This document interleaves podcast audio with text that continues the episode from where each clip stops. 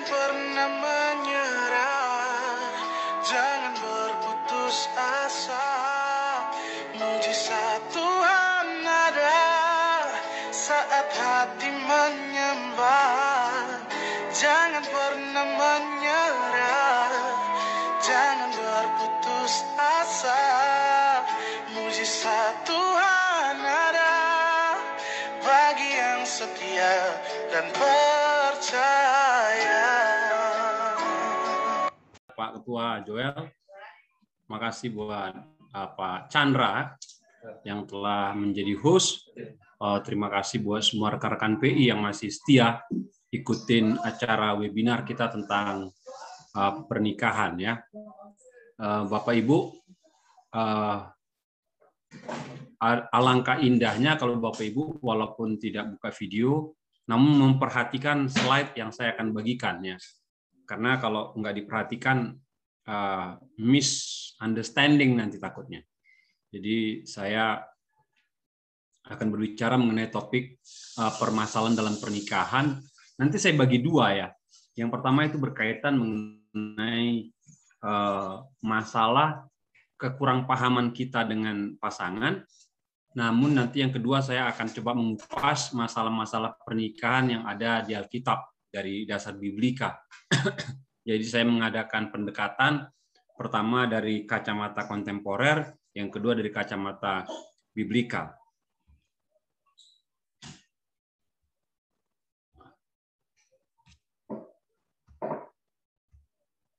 Uh, slide saya bisa dilihat ini Pak Chandra bisa, Bisa. ini bisa ini bisa ya. Bisa Oke. dilihat, Pak. Hmm, baik, baik. Eh, perhatikanlah Bapak Ibu, eh, kebanyakan ya orang dalam rumah tangga itu gagal paham. Ya, itu masalahnya, gagal paham ya. Ada banyak pasangan mengalami masalah hubungan karena tidak memahami tipe dominan indera pasangan dalam berkomunikasi satu sama lainnya. Sekali lagi saya ulangi ya, ada banyak pasangan mengalami masalah hubungan karena tidak memahami tipe dominan indera pasangan dalam berkomunikasi satu sama lainnya. Bapak Ibu, pernyataan ini saya ambil dari seorang penulis bernama uh, Dr. H. Norman Wright. Dia sudah melayani pernikahan selama 35 tahun di Amerika. Dan dia merupakan eh, apa ya? Dia dia menangani pelayanan pernikahan itu 35 mungkin sekarang sudah 40 tahun dan dalam pelayanannya eh, banyak memberkati pernikahan-pernikahan yang hampir kandas bahkan yang hampir berpisah namun dilayan sama dia kembali utuh ya. Jadi dia menyatakan seperti ini. Eh, Mari belajar untuk memahami ketiga indera yang umumnya dimiliki manusia atau pasangan agar dapat menemukan bagaimana berkomunikasi dengan pasangan kita yang dengannya eh, pernikahan berjalan dengan baik. Bapak Ibu, eh, pernah nggak Bapak Ibu waktu kasih hadiah sama orang lain sama pasangan, respon yang saudara harapkan eh, tidak seperti yang Anda harapkan. Ya, jadi saudara kasih hadiah mungkin sama orang lain sosok pasangan, dia sih terima hadiahnya, cuma sepertinya responnya nggak exciting gitu loh. Kadang-kadang hadiah itu dibiarkan gitu saja. Ya udah diterima sih ditaruh. Ya ditaruh gitu aja sih. Ya terima kasih, terima kasih. Tapi dia tidak begitu tertarik dengan hadiah yang Anda berikan. Perhatikanlah Bapak Ibu, di samping ada memang pasangan yang kurang menghargai pemberian pasangannya, ya ada orang yang kurang menghargai pemberian pasangannya. Namun ada masalah kedua, sebenarnya pasangannya nggak mengerti apa yang diinginkan eh, pasangan yang menerima hadiah. Ya, jadi sebenarnya orang tertentu dia nggak ngerti sebenarnya apa yang menjadi keinginan, eh, keinginan, kerinduan yang yang yang yang mengena di hati pasangannya itu masalahnya Bapak Ibu. Jadi kalau Anda pernah kecewa wajar, ya mungkin salah satunya pasangan tidak menghargai. Yang kedua, kalau dia kurang menghargai, saudara berpikir kedua, jangan-jangan pemberian saya nggak tepat sasaran, begitu cara berpikirnya. Jangan-jangan nggak tepat sasaran nih apa yang saya kasih. Oleh sebab itu, saudara, oh, walaupun banyak orang sudah menikah ya, menikah lima tahun, 10 tahun, 20 tahun, 25 tahun. Tidak sedikit orang tertentu tidak memahami, tidak memahami bagaimana berkomunikasi atau apa komunikasi pasangannya dalam rumah tangga. Ya. Ada ada tiga tipe, ada tiga tipe yang perlu saudara pahami dalam rumah tangga. Pertama, kenalilah apakah saudara atau pasanganmu itu tipe pribadi visual. Ya, Pribadi visual ini berhubungan dengan dunia sekitar dengan berdasarkan keadaan tergambar di benaknya. Ya, dia mengalami dan memahami kehidupan melalui indera penglihatannya. Pribadi ini memiliki hobi menonton, menyaksikan sebuah event. Dia akan memaksimalkan aplikasi foto di handphonenya dan menampilkan di medsos. Penampilan sangat penting baginya. Ini pribadi visual. Sehingga dia akan berdandan sedemikian rupa agar menarik untuk dilihat. Jadi ada tipe-tipe pribadi seperti ini. Mungkin Anda, mungkin saya, mungkin pasangan. Ya, ada orang tipe pribadi visual, Bapak Ibu. Ya, pribadi visual. Biasanya orang ini suka lihat-lihat, lihat ombak, lihat jalan, lihat gunung. Ya, jadi kalau ajak pasangannya sebenarnya dia ingin lihat pemandangan aja, ingin lihat pemandangan. Indah banget ya, senang. Ayo kita lihat sana ya sayang. Ayo kita lihat ke sana. Yang penting dia ingin melihat sesuatu. Ya. Kalau Anda bukan tipe visual, Anda bisa bisa mengecewakan pasangan Anda ketika dia mengajak Anda untuk melihat sesuatu. Ya. Jadi dan itu lambat laun bisa menjadi masalah dalam pernikahan karena Anda tidak tidak bisa memenuhi ya, memenuhi Eh, bahasa kebutuhan dia dalam pernikahan. Jadi ada orang yang punya tipe pribadi visual, ya. Pribadi visual lebih menyukai percakapan langsung daripada melalui sambungan telepon. ya. Jadi eh, kalau gembala sidang nih, saya mau kasih tahu. Jangan heran ada jemaat kadang-kadang sudah dikasih link Zoom nggak mau kebaktian dia. Memang dia nggak tertarik ibadah online, Bapak Ibu. Tapi kalau saudara buka ibadah langsung datang itu dia kebaktian. Jadi dilema ya, dilema. Di satu sisi ini ibadah, kondisinya nggak memungkinkan. Nah, di satu sisi kita berhubungan dengan tipe orang, dia tipe pribadi visual, dia mau yang langsung-langsung aja itu. Ya. Mendingan ketemu langsung. Ya, daripada telepon, daripada WA. Dia mau ketemu langsung. Dan dia lebih senang mempergunakan aplikasi video call daripada saluran telepon biasa. Ya, kalau udah dekat, kalau nggak terlalu dekat ya jangan diangkat ya. Nanti yang kelihatan yang enggak enggak ya. Kadang-kadang ada orang salah gunakan itu. Oleh sebab itu, Bapak Ibu, wujudkanlah cinta Anda kepada pribadi visual dengan memberikan sebuah hadiah yang dapat dilihat dan langsung dipergunakan dalam hidup sehari-hari yang berkaitan dengan penampilannya. Ya. Biasanya katanya tipe ini apabila berkomunikasi dia ngomongnya gini, dari sudut pandang saya tampaknya dia ngomong kayak gitu teman-teman. dia ngomong kayak gitu. Nah, kadang-kadang dia bilang hal ini sangat jelas bagiku. Hal ini sangat jelas bagiku. Ya, kalau saudara sedang cerita apa sesuatu dikatakan tunjukkan pada saya apa maksudmu. Kalau sudah kayak gitu nadanya, berarti dia orang pribadi visual. Orang pribadi visual, ya. Selanjutnya adalah tipe pribadi pendengar. Ada orang-orang itu tipe pribadi pendengar. Ya. Pribadi ini lebih peka pada bunyian dan suara daripada melihat sesuatu. Dia senang berkomunikasi. Dan ingin Anda menjelaskan sesuatu secara terperinci lewat kata-kata. Ya, orang-orang kayak gini tipenya. Percakapan panjang penting bagi pasangan yang mendengar. Apabila Anda pulang kerja, pelayanan dari atau luar kota, dia ingin Anda ceritalah kisah perjalanan Anda, pelayanan Anda, kegiatan Anda. Daripada Anda nunjukin dia foto-foto gambar, dia ingin Anda ngomong, talk something. Ya, ngomonglah sesuatu. Kalau boleh panjang lebar, dipanjang-panjangkan gitu. Nah, dia sangat senang mendengarkan musik, nyanyian, konser, dan suara alam. Ya, pribadi pendengar, Bapak Ibu, dikatakan dia dia sangat cakap menangkap perubahan nada saudara. Jadi kalau Anda ngomong sama dia, dia bisa nangkep ah, perubahan nada saudara ketika berkomunikasi. Apakah Anda itu berminat ngomong sama dia atau bosan? Dia cepat nangkep itu. Dia tahu kayaknya sebenarnya Anda cuma ngomong aja. Padahal Anda nggak nggak ada hati sebenarnya pengen ngomong sama dia. Cuma ya, tidak, ya, tidak. Dia nangkep nih, ah, ini sebenarnya orang nggak mau ngomong sebenarnya. Cuma ya karena nggak enak aja ngomong. Tapi bagi pribadi pendengar, dia bisa menangkap itu dengan jelas. Ya, bisa menangkap itu dengan jelas. Ah, ini suka bisik-bisik dia. Dia suka bisik, uh, apa beritahukan sesuatu di telinga pasangannya, ya. Tapi asal jangan gosip aja ya teman-teman ya. Lalu dikatakan dalam pernikahan pribadi pendengar ini senang apabila pasangannya sering mengucapkan aku mencintaimu. Ya, I love you. Dia senang ini. Perhatikan ini. Apabila apabila dia bertanya, apakah engkau mencintaiku sayang? Masih cinta nggak sih? Masih sayang? Oh, Pak Joel masih sayang nggak sih sama istrinya? Kadang-kadang istrinya, Pi masih sayang nggak sama saya gitu ya.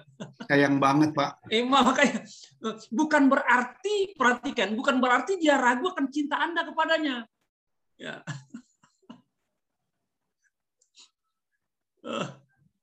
Awal-awal pernikahan saya sama istri saya, ya awal-awal nih, saya harap sekarang juga. Dia berapa kali nanya, eh masih sayang nggak sama saya? Gitu. Kamu sayang? Saya bilang aku tuh sayang sama kamu gitu. Dalam dari pernah saya bilang kamu nggak percaya saya sayang kamu. Rupanya saya salah tangkap Bapak Ibu. Kalau pasangan kita bertanya apakah engkau masih mencintai, bukan berarti dia nggak percaya. Itulah bahasa dia dalam hubungan pernikahan. Ya, dia dia dia tipe pendengar. Dia ingin mendengarkan ucapan-ucapan bahwa Anda mengasihi dia, Anda menyayangi dia. Bukan berarti dia tidak percaya ketika dia bertanya. Ya, jadi jangan tersinggung ya kalau ditanya pasangannya udah 40 tahun, saya nggak sih Pi, lu langsung udah bilang, ini anak empat apa nih? Nggak buktinya apa gue sayang. Jangan kayak gitu jawabnya ya. bilang aja ya, I love you. Itu tipe pendengar ya.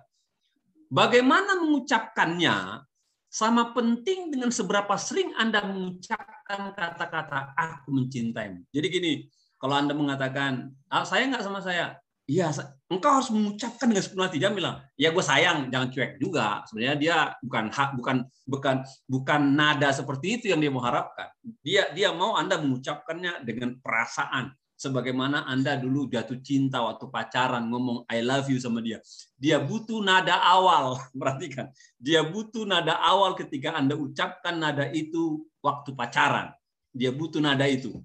Bukan nada yang 25 tahun yang asal asal ngomong biar dia senang no no no. Nah, pakai hati saudara. Dan dikatakan nada sama pentingnya dengan uh, volume ucapan saudara. Aku mencintaimu. Aku mencintaimu. Aku mencintaimu. Dalam percakapan biasanya mereka mengungkapkan kedengarannya baik ya.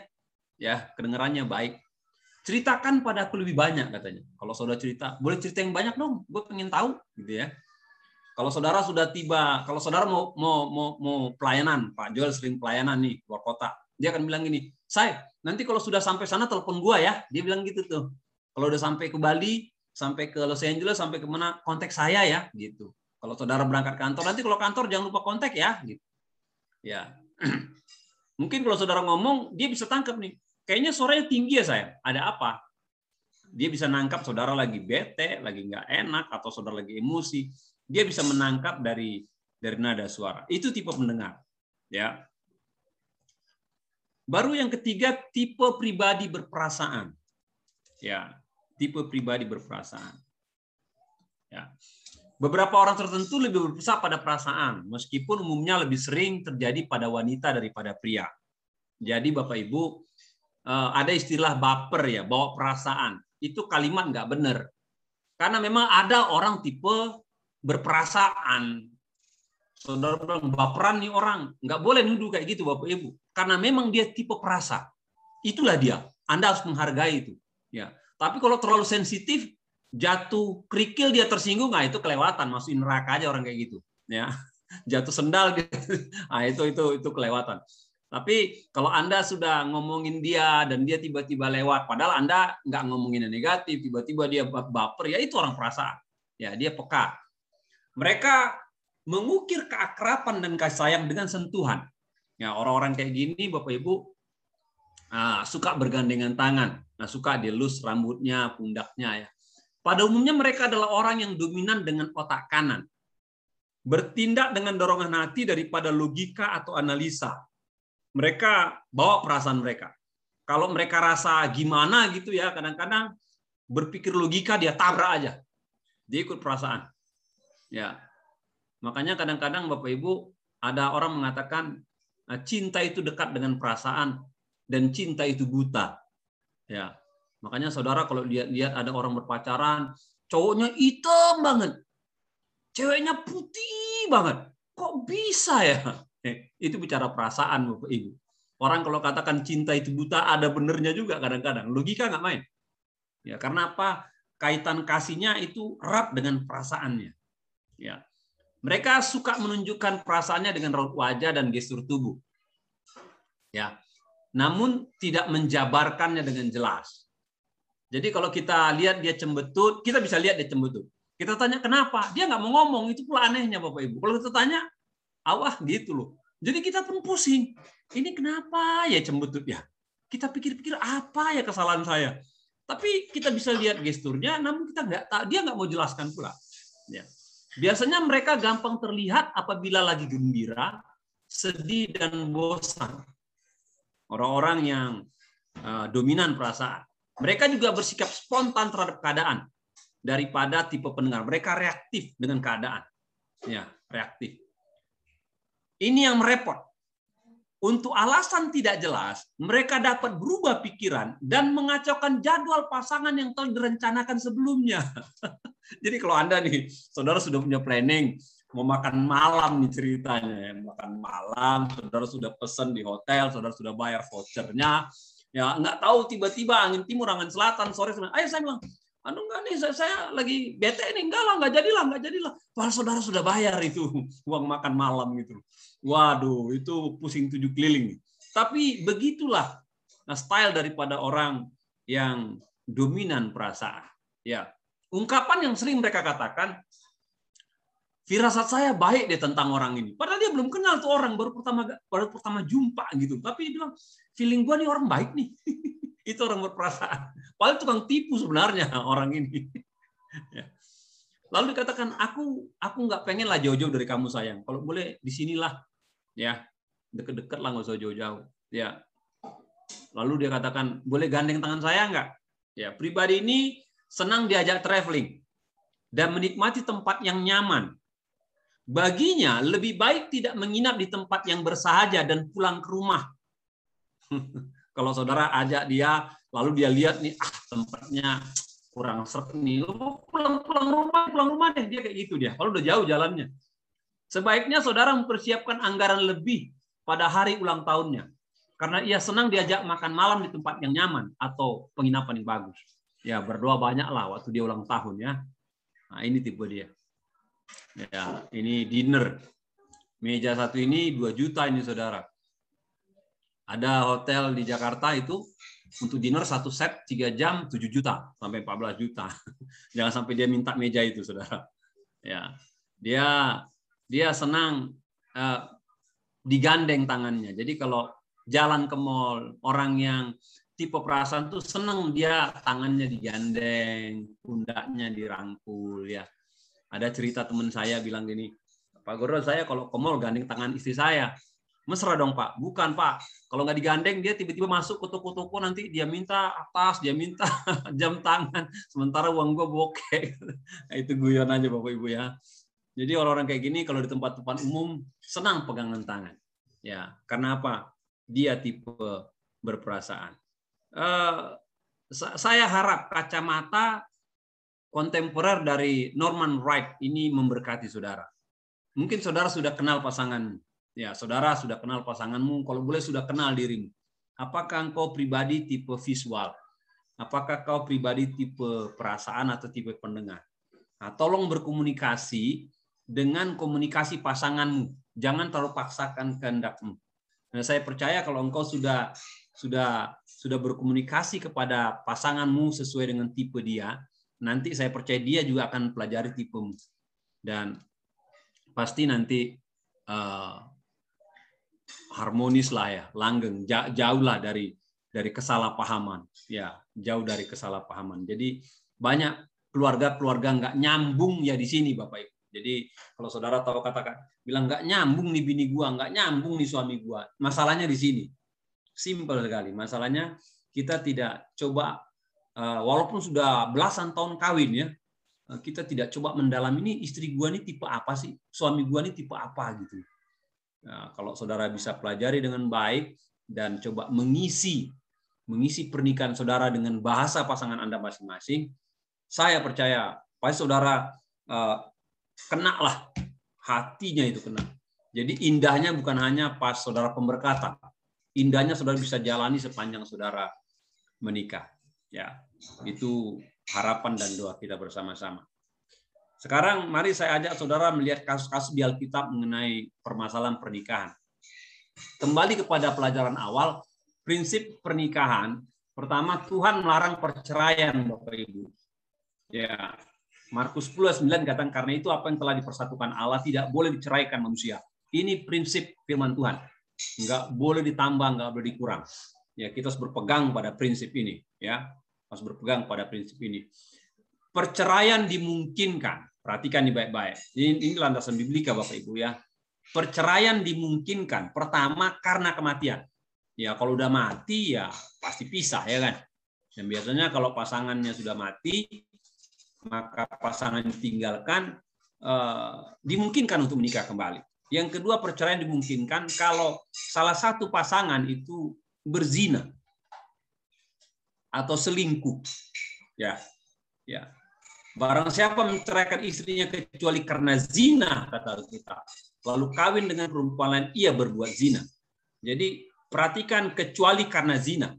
Jadi kalau pasangan berzina dengan orang lain, eh, Alkitab dengan tandas diizinkan orang itu berpisah. Namun perhatikan, kalaupun berpisah harus tahu konsekuensinya. Dia tidak boleh menikah sama selama pasangannya masih hidup. Itu pula konsekuensinya. Ya, dia akan menikah kalau pasangannya mati. Ya, dan dia tidak boleh menikah dengan orang yang masih punya pasangan masih hidup juga. Nggak bisa, Bapak Ibu. Jadi eh, konsekuensinya banyak di sini. Ya. Jadi perceraian dimungkinkan karena kematian, lalu kedua karena karena zina. Ya. Eh, pertanyaan klasik. Satu kali orang-orang Farisi datang kepada Yesus dan bertanya, ya kata mereka kepadanya, jika kata mereka kepada jika demikian apakah sebabnya Musa merintahkan untuk berikan surat cerai jika seorang menceraikan istrinya? Ya. Uh, perhatikan Bapak Ibu, konteks saat ini pada masa orang orang Yahudi telah mempraktekkan perceraian pada masa itu dalam rumah tangga dengan landasan legalitas yang berlaku yaitu memberikan surat cerai. Pola atau pendekatan ini juga yang dilakukan masyarakat modern membuat surat cerai kepada pasangannya ketika mereka berpisah. Ketika mereka berpisah ya. Namun perhatikanlah mengapa orang bercerai pada masa itu?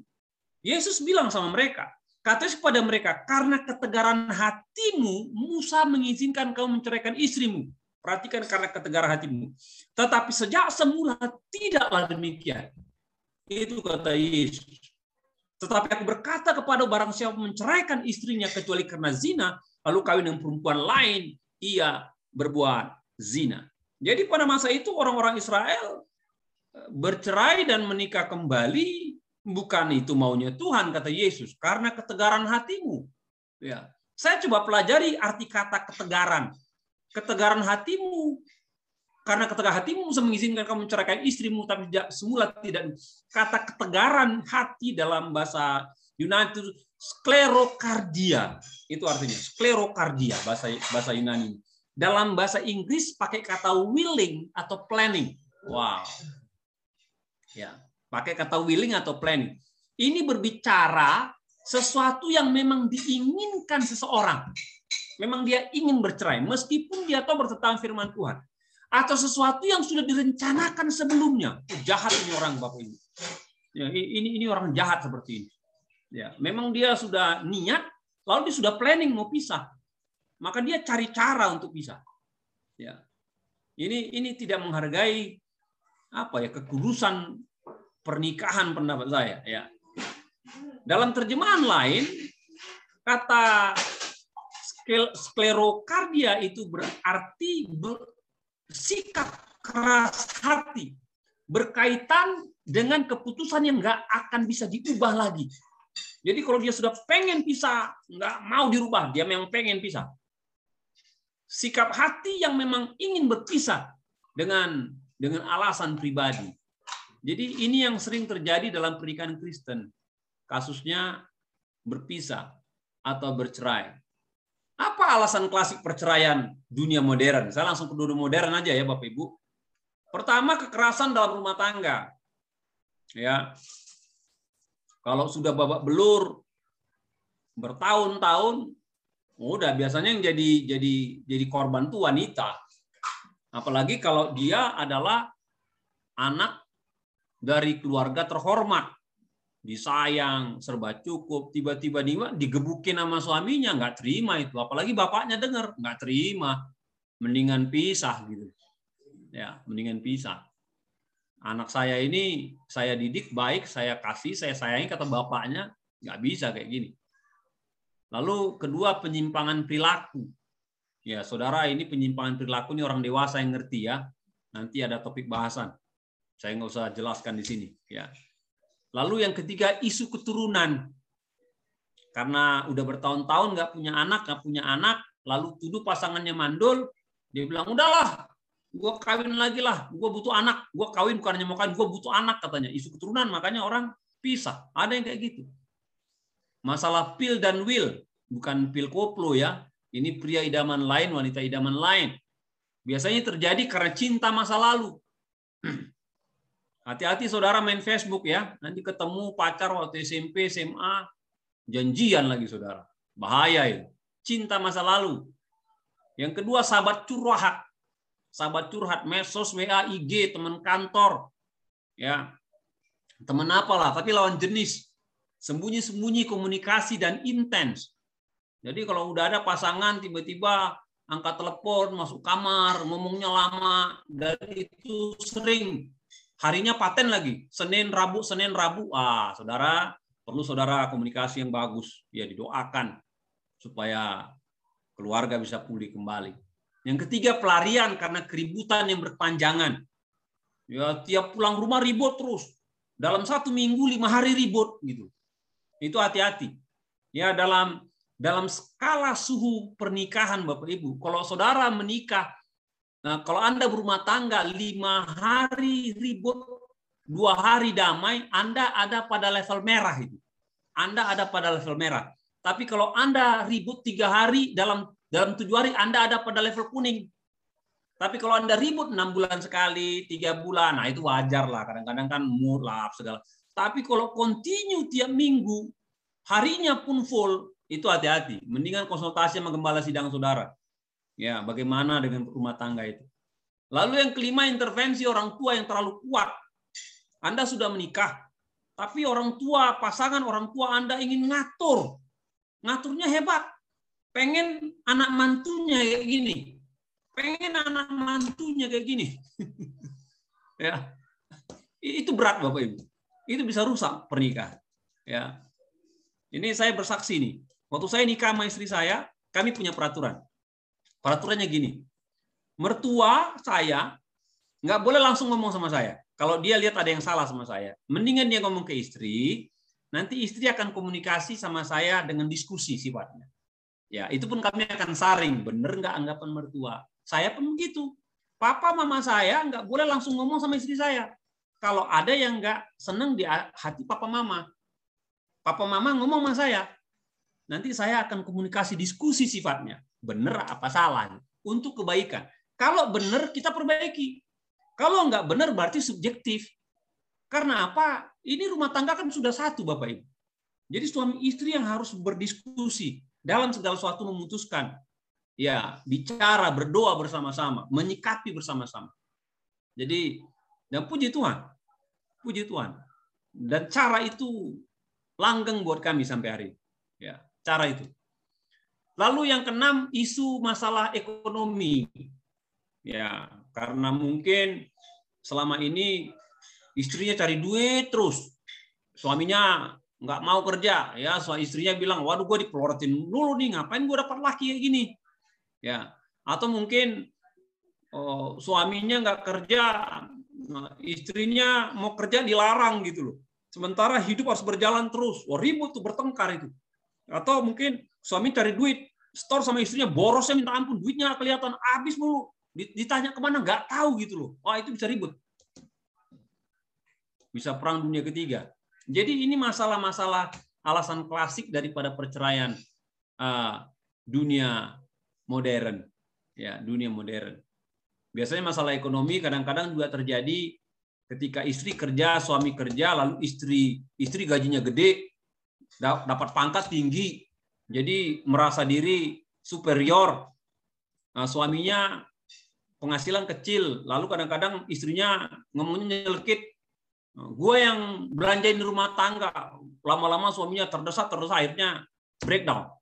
Bisa ada yang kayak gitu, pengalaman kayak gitu. Jadi masalah-masalah ini eh, merupakan alasan klasik eh, di mana-mana sering terjadi perceraian. Ya, Bapak Ibu, dalam Alkitab, status pernikahan seorang pelayan itu penting sekali. Ya, penting sekali. Dikatakan sebagai seorang pelayan, seorang pelayan harus suami dari satu istri, demikian juga sebaliknya. Ya, dia kan haruslah suami dari satu istri dan dan, mengurus anak-anaknya dan keluarganya dengan baik.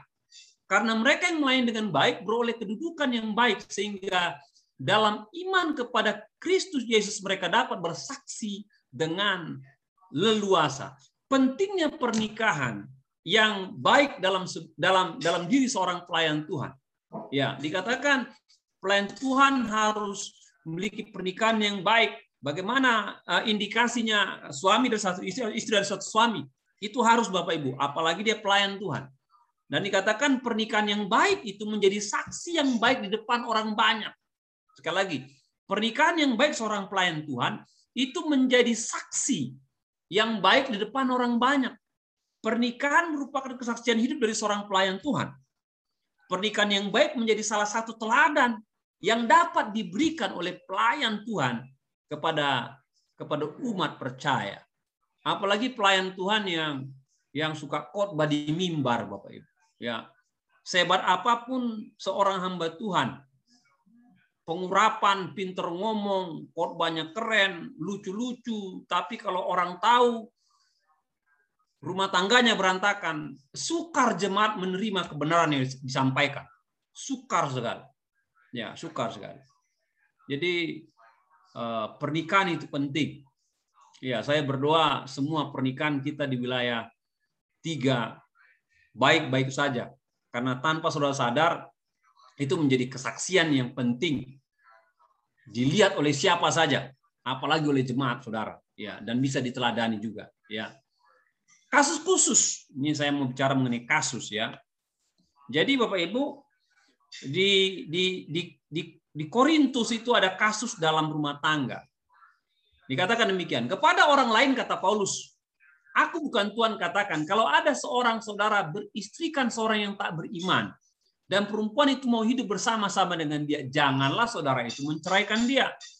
Dan kalau ada seorang istri bersuamikan seorang yang tak beriman, dan laki-laki itu mau hidup bersama-sama dengan dia, janganlah ia menceraikan laki-laki itu. Karena suami yang tak beriman itu dikuduskan oleh istrinya, dan istri yang tak beriman dikuduskan oleh suaminya. Andai kata tidak demikian, niscaya anak-anakmu adalah anak-anak cemar. Tapi sekarang mereka adalah anak-anak kudus. Bapak Ibu, kasus ini berbicara ketika di kota Korintus ada ada seseorang atau beberapa orang yang dalam perjalanan hidupnya dia bertobat. Jadi dia mungkin adalah orang kurang percaya, tapi sudah berumah tangga nih. Jadi mereka berumah tangga, belum percaya dan dan salah satu dan salah satu maafkan saya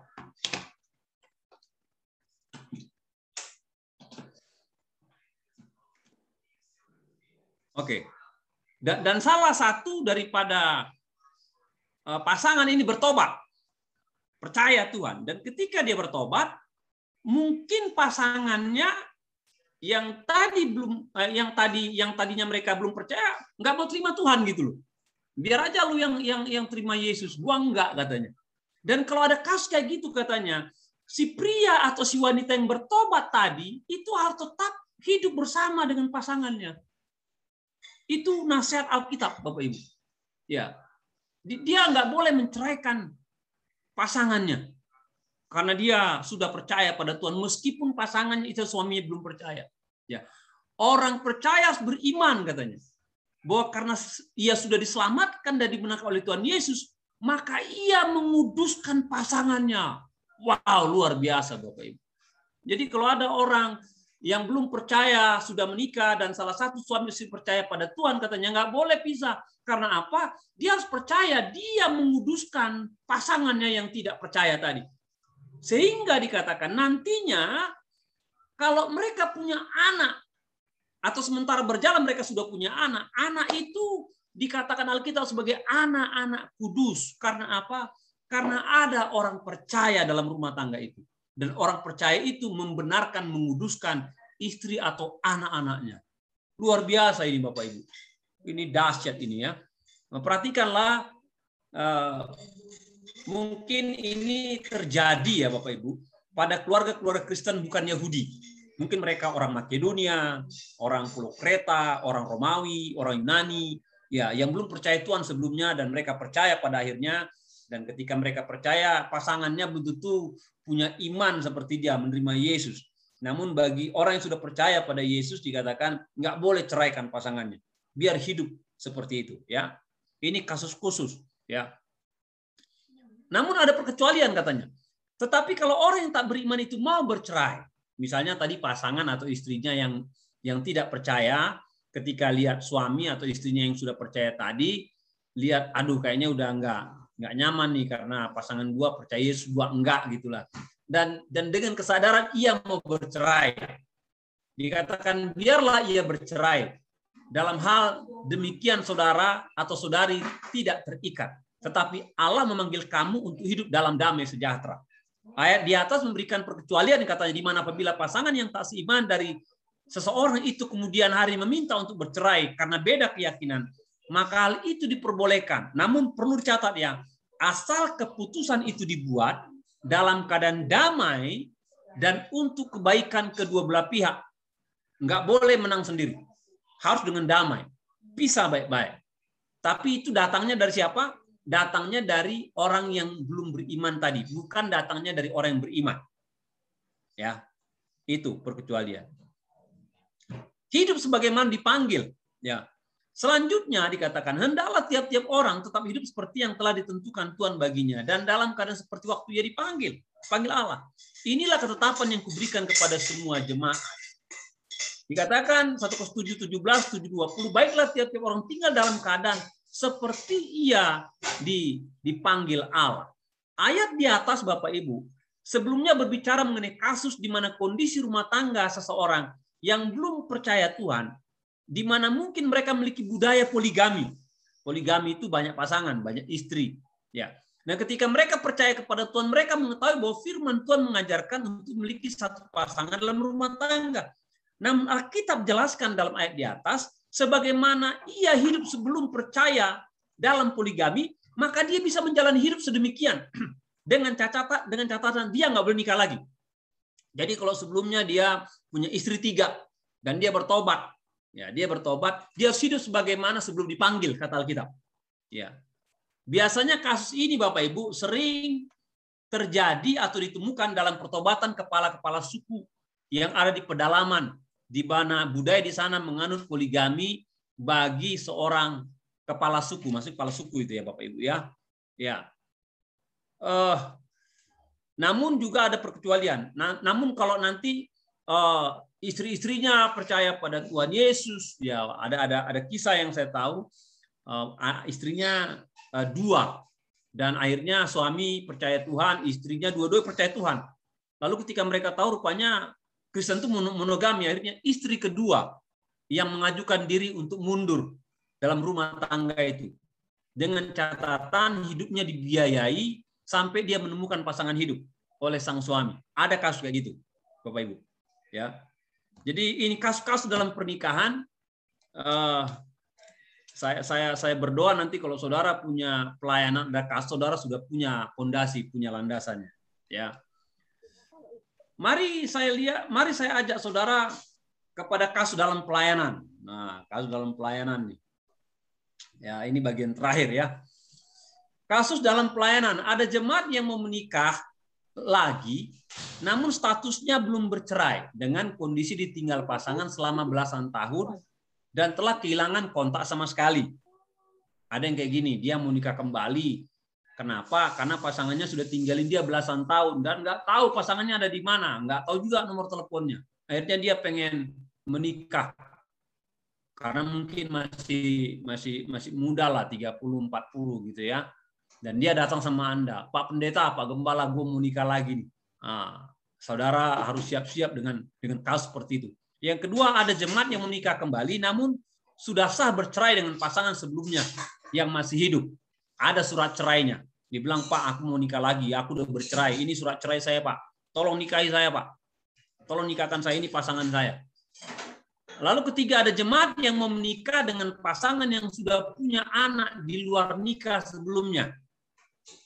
Jadi ada orang mau menikah dengan wanita lain, tapi wanita itu belum pernah menikah, namun sudah pernah MBA punya anak. Sementara pria ini masih single, masih lajang, dia mau menikah datang sama saudara dan minta dinikahkan.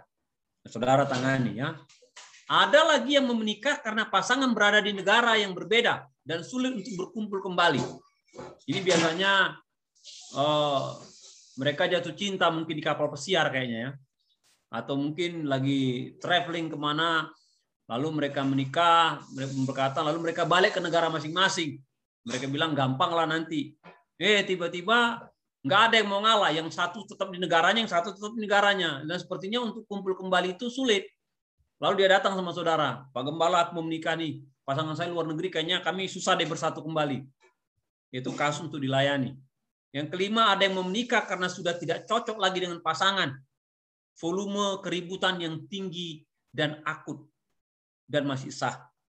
Ini ini kasus-kasus dalam pelayanan yang beberapa pernah saya alami dan saya layani Bapak Ibu. Lalu bagaimana dengan Anda? Itu pertanyaan. Bagaimana dengan Bapak Ibu ya? Pertama, ini bagaimana menangani permasalahan. Pertama, Bapak Ibu, kalau engkau punya kasus, konsultasi sama BPD. Saudara bawa kasus kasih tahu sama BPD dulu sebelum diberkati. Namun sebagai gembala saudara perlu layani lebih dulu. Tuliskan mengapa orang itu layak menikah kembali, benar nggak dia statusnya sebagai korban, pantas nggak, alasan rohaninya kuat nggak, pertimbangan kebaikan yang lebih tinggi ada nggak, hati nurani gembala bagaimana dalam melayani, serak apa enggak, serta bagaimana kerohanian pasangan dan kesetiaan berjemaat. Apakah dia baru datang sama saudara gabung tiga bulan tiba-tiba menikah lagi? Ya ini hati-hati saudara. Tapi kalau dia sudah jemaat saudara eh, bertahun-tahun, puluhan tahun, belasan tahun, oh, Anda Anda perlu menolong dan berdoa orang-orang kayak gini. Nanti setelah itu saudara beritahu kepada BPD, BPD akan menimbang apakah alasannya dapat dan layak diterima. Dan biasanya nanti BPD akan beri tembusan ke BPP teman-teman. Ya supaya jangan nanti kita menyalah aturan uh, ADART TGPP kita. Dan nanti kalau kita sudah mendapat sinyal, kita akan beri info supaya pernikahan ulang itu dilaksanakan apa tidak dalam pelayanan kasus di mana saudara berada. Ya, demikian uh, penjabaran saya mengenai permasalahan pernikahan, baik dalam kacamata kontemporer mengenai uh, tipe-tipe kepribadian maupun kacamata biblikal tentang standar kasus dan beberapa masalah yang sudah saya jabarkan. Kalau di antara saudara ada ingin sharing, uh, tanya jawab tanya jawab saya persilakan. Saya kembalikan kepada Pak Chandra sebagai host. Tuhan berkati. Puji Tuhan. Terima kasih Pak Gordon. Uh, pengajarannya begitu mudah diterima ya. Begitu kita apa mendapatkan banyak inspirasi nih. Nah, saya persilahkan nih kepada seluruh pelayan Injil maupun jemaat yang ingin bertanya nih masalah pernikahan ini. Silahkan, saya persilahkan satu-satu. Silahkan buka mic-nya aja. Langsung, karena nggak dikunci nih mic-nya. Kalau mau di chat juga boleh, silakan. Ya, mau di chat juga boleh.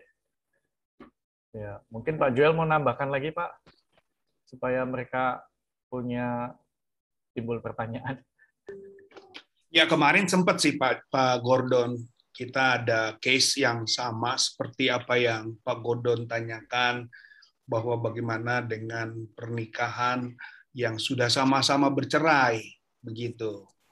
Yang sudah sama-sama bercerai dan sudah memegang surat dari pemerintah bahwa mereka memang sudah posisinya sudah cerai. Tapi saat ini mereka mau menikah lagi Pak begitu pada saat itu memang ada pertanyaan itu dan itu pernah juga saya tanyakan kepada Pak Ketua BPD tentang pernikahannya bagaimana dilaksanakan. Kalau memang mereka memang perlu untuk menikah itu, Pak. Karena memang kita anggap mencegah perzinahan seperti itu. Dan sempat saya jawab waktu itu ya dari apa yang saya dengar juga diperbolehkan untuk menikah kembali ya dengan catatan kedua belah pihaknya sudah mempunyai surat resmi dan tidak di dalam gereja, hanya sifatnya kita doakan begitu, Pak. Silakan teman-teman, kayaknya udah Pak Jepri udah udahnya. Oke, silakan. Pak Lanjut, Febri, Pak. Pak Febri dulu atau Pak Jeffrey dulu tadi? Uh, yang sebelum saya dulu. Uh, senior oh, Pak Febri ya. oh. Pak, Febri, Pak senior Febri. dulu ya, senior oh, dulu ya Pak Jeffrey ya. saya kira saya yang lebih muda. Oke oke. Okay, okay. Silakan Pak. Oke, okay, saya dulu ya. Pak Febri ya. Salam semuanya mereka. Halo, merdeka Pak. Merdeka. Jadi begini Pak, kan kalau dalam pernikahan kadang-kadang saya lihat di zaman modern ini suka ada perjanjian apa ya dia di bawah pernikahan itu ada perjanjian suami istri entah mungkin tentang harta gono gini atau perjanjian apa? pradika, perjanjian pradika halo? Iya perjanjian pranikah kali Pak tadi ya, Pak Charles. perjanjian pranikah lah. Apakah gereja mempelajari atau membahas itu menjadi pertimbangan juga sebelum pernikahan. Terus kemudian kalau itu memang ada dan dia tidak cerita kepada gereja, gereja kan nggak tahu berarti ya. Ketika ditanya dia bilang nggak ada. Tapi sebenarnya mungkin ada. Dan ini eh, apa banyak dalam teman-teman saya sih di di luar sana bilang kalau gereja melihat masalahnya dia cerai karena kasus ini, akhirnya mereka cerai. Kemudian ya kembali kayak Pak Joel tadi cerita, mereka nikah lagi setelah ada surat surat cerainya. Ingin menikah lagi bagaimana? Yang kedua Pak, ada kasus orang uh, duda mau menikah mau menikah. Tapi uh, pasangannya gadis. Si gadis itu minta minta bukti bahwa dia sudah cerai, cerai mati karena istrinya sudah meninggal. Tapi uh, dia tidak bisa menunjukkan surat cerai istrinya, eh, surat mati istrinya gitu Mungkin karena keluarganya bawa atau nggak dibawa sama suaminya tapi dipakai diambil sama keluarganya sehingga suaminya tidak mempunyai surat cerai mati, cerai mati dari istrinya. Yang yang udah meninggal itu bagaimana? Gereja menangani. Apakah okay. tanpa itu dia bisa menikah? Uh, oke okay, itu aja.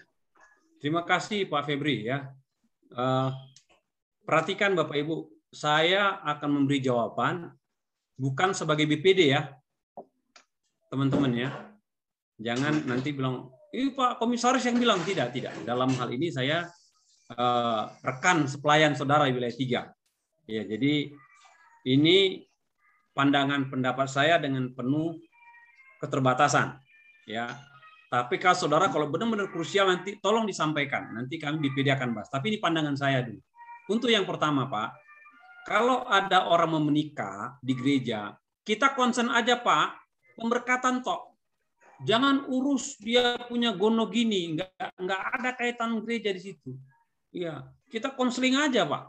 Konseling mengenai eh, komitmen mereka, kerohanian mereka, ketulusan mereka, eh, tujuan mereka menikah, ya tujuan mereka. Kalau saya saya gali tuh Pak. Kalau saya saya gali. Ya kan kita bisa berpendapat dong. Ya. Jadi kalau kita konseling, kalau kita lihat kurang siap, kita katakan kalian kurang siap gitu. Jadi mendingan gini, mendingan waktu di konseling kalau kita hamba Tuhan lihat kayaknya ujungnya nggak mendingan nggak usah direferensikan menikah pendapat saya kayak gitu itu yang pertama. Lalu kedua kalaupun kita tahu ada harta gunung gini dan mereka bikin surat perjanjian bagi saya itu sudah riskan pak. Kenapa riskan? Lo kok kawin kan itu kan bersatu ya? Bersatu gitu loh. Ya jiwa roh kita bersatu. Kok matre dipisah-pisah gitu loh? Wah itu saya bingung itu. Itu saya bingung bapak ibu. Bener. Saya bingung itu. Bener kok matre dipisah-pisah? Ada apa gitu loh? Ada apa? Emang mau dibawa ke mana matrenya mau dibawa ke mana? Umur kita cuma 70 tahun kok. Menikah kan seumur hidup. Saya takutnya gini mereka sudah punya planning pisah. Itu takut saya. Makanya mereka sudah bikin uh, harta gunung gini nggak boleh ya gini-gini. Saya takutnya mereka sudah punya planning untuk pisah. Kalau berkaitan hitung-hitungan ekonomi nggak cocok mereka breakdown. Feeling saya takutnya ke situ. Ya dan memang tidak semua ya tidak semua ini ini pandangan saya yang terbatas banyak orang-orang yang yang kuat secara finance itu gampang goyah loh dalam pernikahan ini pengamatan terbatas ingat tidak semua ya tidak semua ya mungkin lebih hebat orang-orang yang berangkat dari nol. Maaf nih, waktu nikah memang saudara nggak punya apa-apa selain Tuhan Yesus. Nah saudara sepakat kita mulai ya hidup dengan iman ya. Kalaupun ada bapak mertua kasih kendaraan secukupnya lah, kasih mungkin TV secukupnya, tapi tidak dengan disertai uang miliaran rupiah, aset enggak enggak, mendingan wah luar biasa. Saya rasa itu jiwa fight kebersamaan itu luar biasa. Perhatikan, Nanti kalau Anda sudah diberkati Tuhan, Anda sudah diberkati Tuhan mungkin 20 tahun, Anda mau ribut gara-gara harta malu. Karena apa? Anda mulai dari nol gitu. Anda bersama Tuhan dengan istri pas itu mulai dari nol. Lalu ribut mengenai duit. Wah malunya minta ampun Bapak Ibu. Karena pernikahan itu adalah inisiatif Tuhan yang menjamah hati kita laki-laki dan hati kita perempuan menjadi rumah tangga yang kudus. Ya. Jadi pertama nggak usah urus yang gitu-gitu kalau bisa jadi pemberkatan dan dan dan bikin konseling yang bagus saudara kalau saya konseling saya bisa tahu lah ini saya akan bongkar itu kelakuan suaminya bahkan kalau dia punya dosa masa lalu oh, dibongkar itu harus dibongkar dikerjain biar tahu pacarnya ini siapa pacar sesungguhnya. Dibongkar oh, digali. Ada tekniknya bertanya kok ya. Lalu digali juga kerohaniannya digali juga mengenai keuangannya, pendapatannya, digali juga mengenai konsep mereka, digali. Lalu nggak jangan itu masalah mengenai anak ditanya, lu kalau nikah berapa anak? Digali, ya mau tinggal di mana? Di situ kita lihat siap nggak mereka berdua, siap nggak? Nah, kalau nggak siap suruh pulang, suruh konsultasi balik, belum siap. Daripada saudara hanya gini, jangan sampai saudara katekisasi untuk pranikah itu hanya sebagai hanya sebagai persyaratan, enggak, enggak, salah saudara katekisasi atau pelajaran pranikah itu adalah untuk saudara melihat siap nggak orang yang menikah. Kalau nggak siap, Anda stop mereka untuk menikah. Suruh mereka berdoa balik. Tapi kalau Anda lihat siap, Anda sudah kajilah dari karakter, spiritualitas, kesungguhan, kemudian hati, baru Anda katakan dan, baru nikahkan.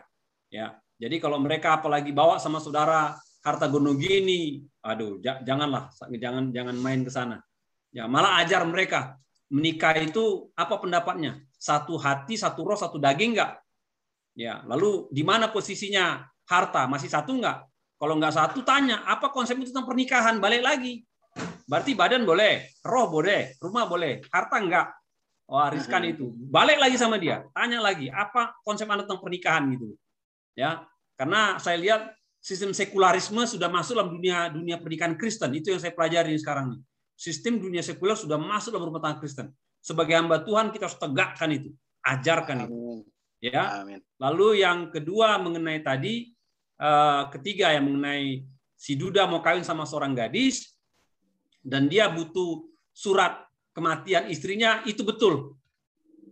Minta surat matinya, itu betul sekali. Saya setuju dengan itu. Kalau si pria tidak bisa menunjukkan surat kematian, ada cara kedua. Ya, cara kedua adalah membawa saksi hidup dari keluarga istrinya yang meninggal istri tadi.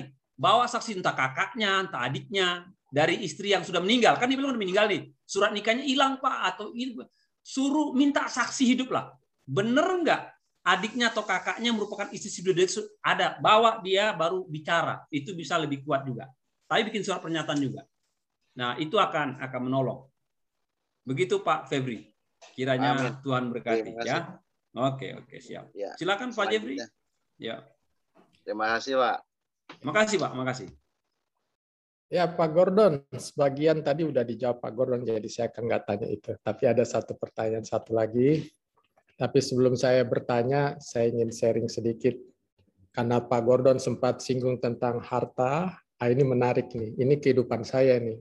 Dan bagi rekan-rekan semua yang punya mungkin anak atau keluarga yang kawin campur, ah, ini menarik bicara harta ini. Benar yang Pak Gordon bilang.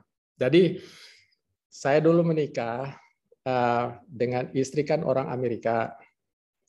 Nah, teman-teman dalam pelayanan beritahu jangan lupa urus uh, surat, aduh apa namanya, pisah harta. Ah, sebelum menikah dia bilang, jangan sampai telat. Kalau sudah menikah sudah nggak bisa urus surat itu. Itu ditangani oleh advokat ya, pengacara. Jadi saya sudah naik motor ini dulu ini menuju ke advokat. Tapi di tengah perjala- perjalanan ada sesuatu yang menurut saya, kenapa saya mau merit ini berbicara harta? Akhirnya saya pulang nih, sudah mau menuju advokat saya pulang, saya tanya lagi istri. Ini ada sesuatu yang tidak benar walaupun teman-teman maksa ya. Terus juga berpikir, ya kita berdoa. Apa pun resikonya, yang benar Pak Gordon bilang kita dari nol. Hanya ada TV, nggak ada kursi, rumah kontrakan, kita mulai dari nol. Janganlah berpikir soal harta itu. Apa pun resikonya. Kita nggak tahu resiko ke depan karena orang-orang nggak kasih tahu pengalaman. Nah, sekarang saya mau membagikan. Oke, setelah menikah, sudah jalan ini, wah happy. Akhirnya kita kan daripada ngontrak terus, perlu beli rumah. Ah, di sini kita mulai dapat masalah. Kenapa teman-teman dulu itu bilang harus perlu surat pisah harta? Karena kami tinggal di Indonesia, saya sebagai orang Indonesia, saya tidak punya hak untuk membeli rumah. Nah ini, kalau Bapak Ibu punya anak atau saudara lain yang kawin kawin campur, kalau tidak punya surat uh, pisah harta, tidak punya hak untuk membeli rumah. Tapi buat saya enggak apa-apa.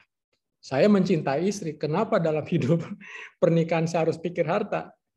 Saya enggak apa-apa. Akhirnya saya berdoa, minta teman dari gereja, ya kita percaya. Jadi kita pakai nama dia untuk beli rumah.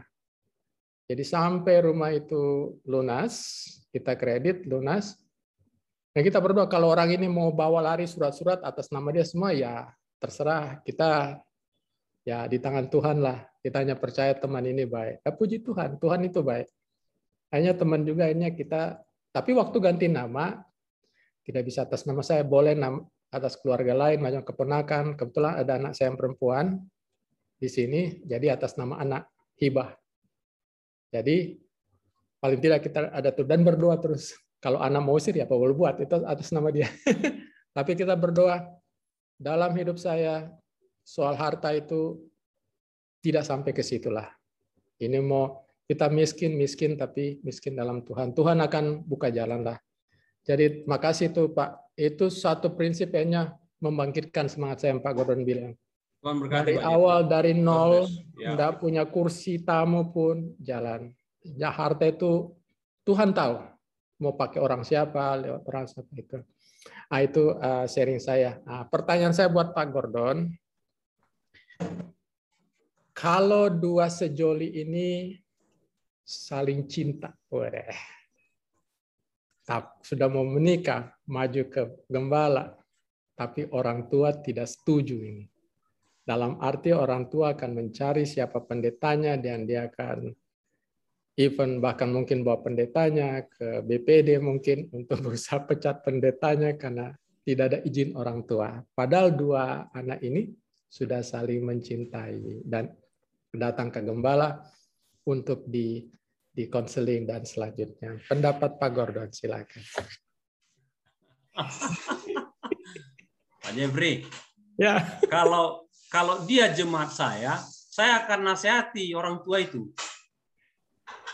Benar. Kalau saya misalnya bawa Oh, Wah. ini ini orang tuanya bukan jemaat Bapak ini. Ini menarik di sini. Oke. Pertama, kalau dia jemaat saya, ya siapa pun, saya akan nasihati dia orang tuanya dulu. Orang tuanya harus tahu kasus anaknya, Pak. Ngerti maksudnya ya? Orang Ya, tua ya. harus tahu kasus anaknya. Biar dia yang menjembatani komunikasi kepada si calon besan yang nggak suka. Apa yang mau dikomunikasikan? Sadarkan bahwa mereka sudah dewasa. Mhm. Yang mau menikah juga mereka, bukan orang tua yang mau menikah, Pak. Oke, itu ya, Pak. Ya. Saya mau kasih tahu cerita saya, Pak. Ya. Saya juga menikah sama istri saya beda suku. Saya dari Toba, istri saya dari Cungkok, beda suku. Dari awal kami nggak setujui, Pak. Nggak disetujui. Ya. ya. Papa saya suka sama istri saya waktu pacar, tapi mama kayaknya kurang. Istri saya bisa baca, Pak. Dari pihak istri, eh, dulu eh, papa istri lah, ya sama orang tua juga karena karena alasannya bagus. Kami beda suku. Cina sama Batak itu beda gitu loh. Nanti ribut. Alasan mereka bagus. Ya. Tapi kan kami kami pelayan Tuhan nih. Dia guru sekolah minggu, saya pengurus sekolah muda. Kami bawa sama Tuhan, Pak. Kami doakan. Ya kami nggak disetujui, Pak, selama pacaran apa nggak disetujui, Pak. Nggak setujui. Nah kami doakan. Nah doanya gini, kalau memang ini dari Tuhan, pasti Tuhan buka jalan. Amin. Kalau bukan nggak dari Tuhan, Pak, nggak akan jadi. Ya. Sehebat apa pun kita mengarang nggak jadi, Pak. Percaya sama saya. Iya dong. Contoh nih, orang sudah bikin undangan segala macam, pas nikah mati, Pak, dua hari sebelumnya. Meninggal, undangan ke mana-mana. Jadi kalau bukan dari Tuhan, ada aja. Jadi jangan pikir kita yang desain. Tidak, makanya saya katakan di awal, pernikahan itu Tuhan yang create. Amin. Itu Tuhan yang create, Pak. Ya, Tuhan yang, jadi kita percaya ini itu pernikahan Tuhan yang create. Tuhan di atas segala-galanya. Yang lain itu nomor dua, nomor tiga.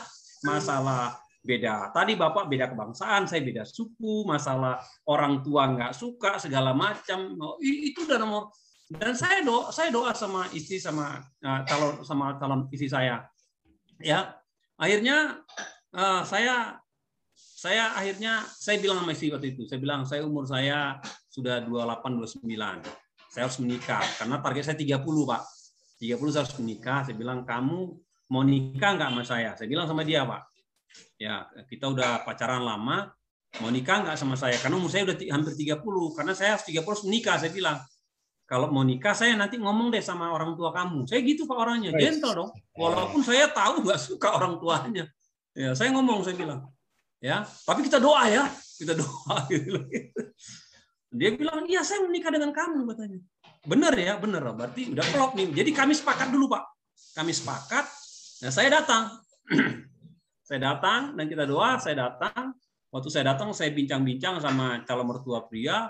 Awalnya memang, wah sepertinya nggak nggak suka beda beda suku, beda umur, macam-macam lah ceritanya latar belakang.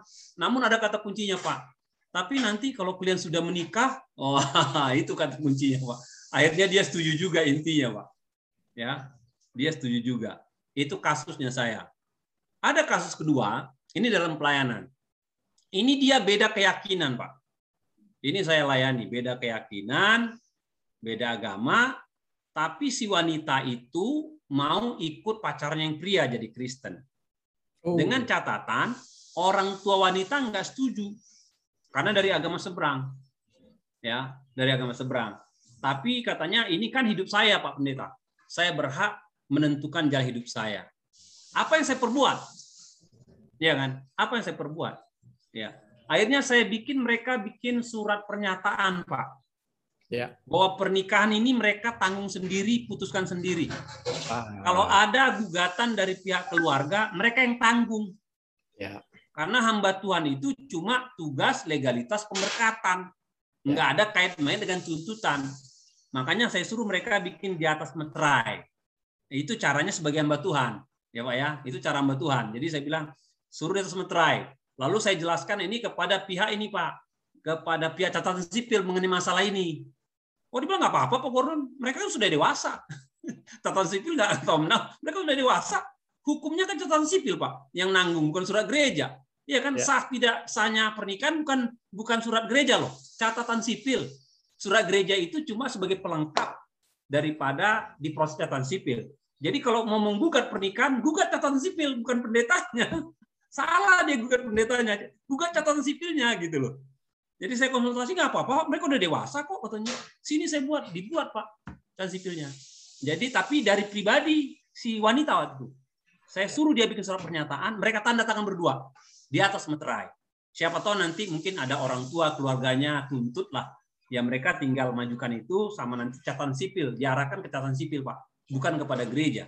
Karena yang mensahkan pernikahan itu secara legal itu catatan sipil. Gereja cuma doa berkat dan kasih sertifikat. Gitu Pak Jeffrey pengalaman saya. Kiranya Tuhan berkati. Ah, ini yang betul ini, ini yang benar. Gembala yang baik. Makasih Pak Gordon. Satu yang saya nangkap itu gembala jump in, artinya ke orang tua. Ditanyakan, jadi ada jembatan komunikasi. Ini yang benar ini. Juga yang kedua tadi sudah dijelaskan. Wah, bagus sekali. Thank you so much. Makasih Pak Gordon. Thank you, thank you Pak Jeffrey. Ya, terakhir satu kalau ada.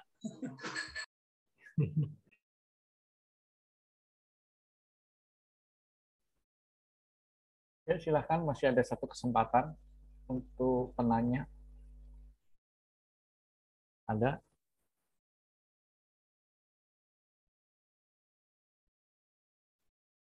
Iya, saya sedikit ada pengumuman buat seluruh teman-teman yang sudah bergabung pada malam hari ini. Bahwa besok pagi ya jam 5 pagi kita ada doa bersama. Jadi lewat Zoom ya, link Zoom-nya sudah dibagikan jadi Bapak Ibu di mana rencana besok pagi ada seribu pendoa yang luar biasa. Ini pertama ya Pak Gordon ya dari wilayah Ya. BPD 2 ya akan mengadakan doa sebanyak hampir seribu orang yang mengikuti. Jadi diharapkan seluruh saudara-saudara yang hari ini ikut dalam Zoom besok pagi jam 5 jangan lupa diajak untuk kita bersama-sama berdoa. Puji Ya. Tuhan, terima kasih Pak Joel sudah ingetin. Iya, iya, iya. Thank you. baik. Jadi ini juga ada ketua doa merah Pak kita ya. Joel, Ya, Bu Esther. Pakai baju merah semua. Oke, pakai baju merah ya. Jadi diharapkan ada hadiahnya, Bu ya. Ada hadiahnya dari Iya, Tuhan. Yesus. Iya, itu yang luar biasa. Hadiahnya dari Tuhan Yesus. Itu dahsyat. Haleluya.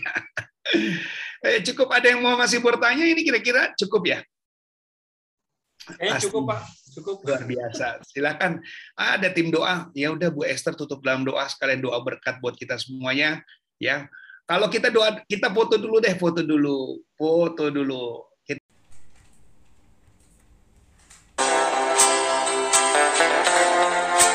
Sampai jumpa esok hari.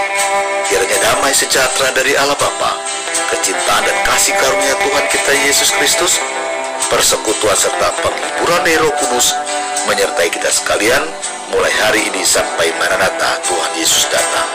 Amin.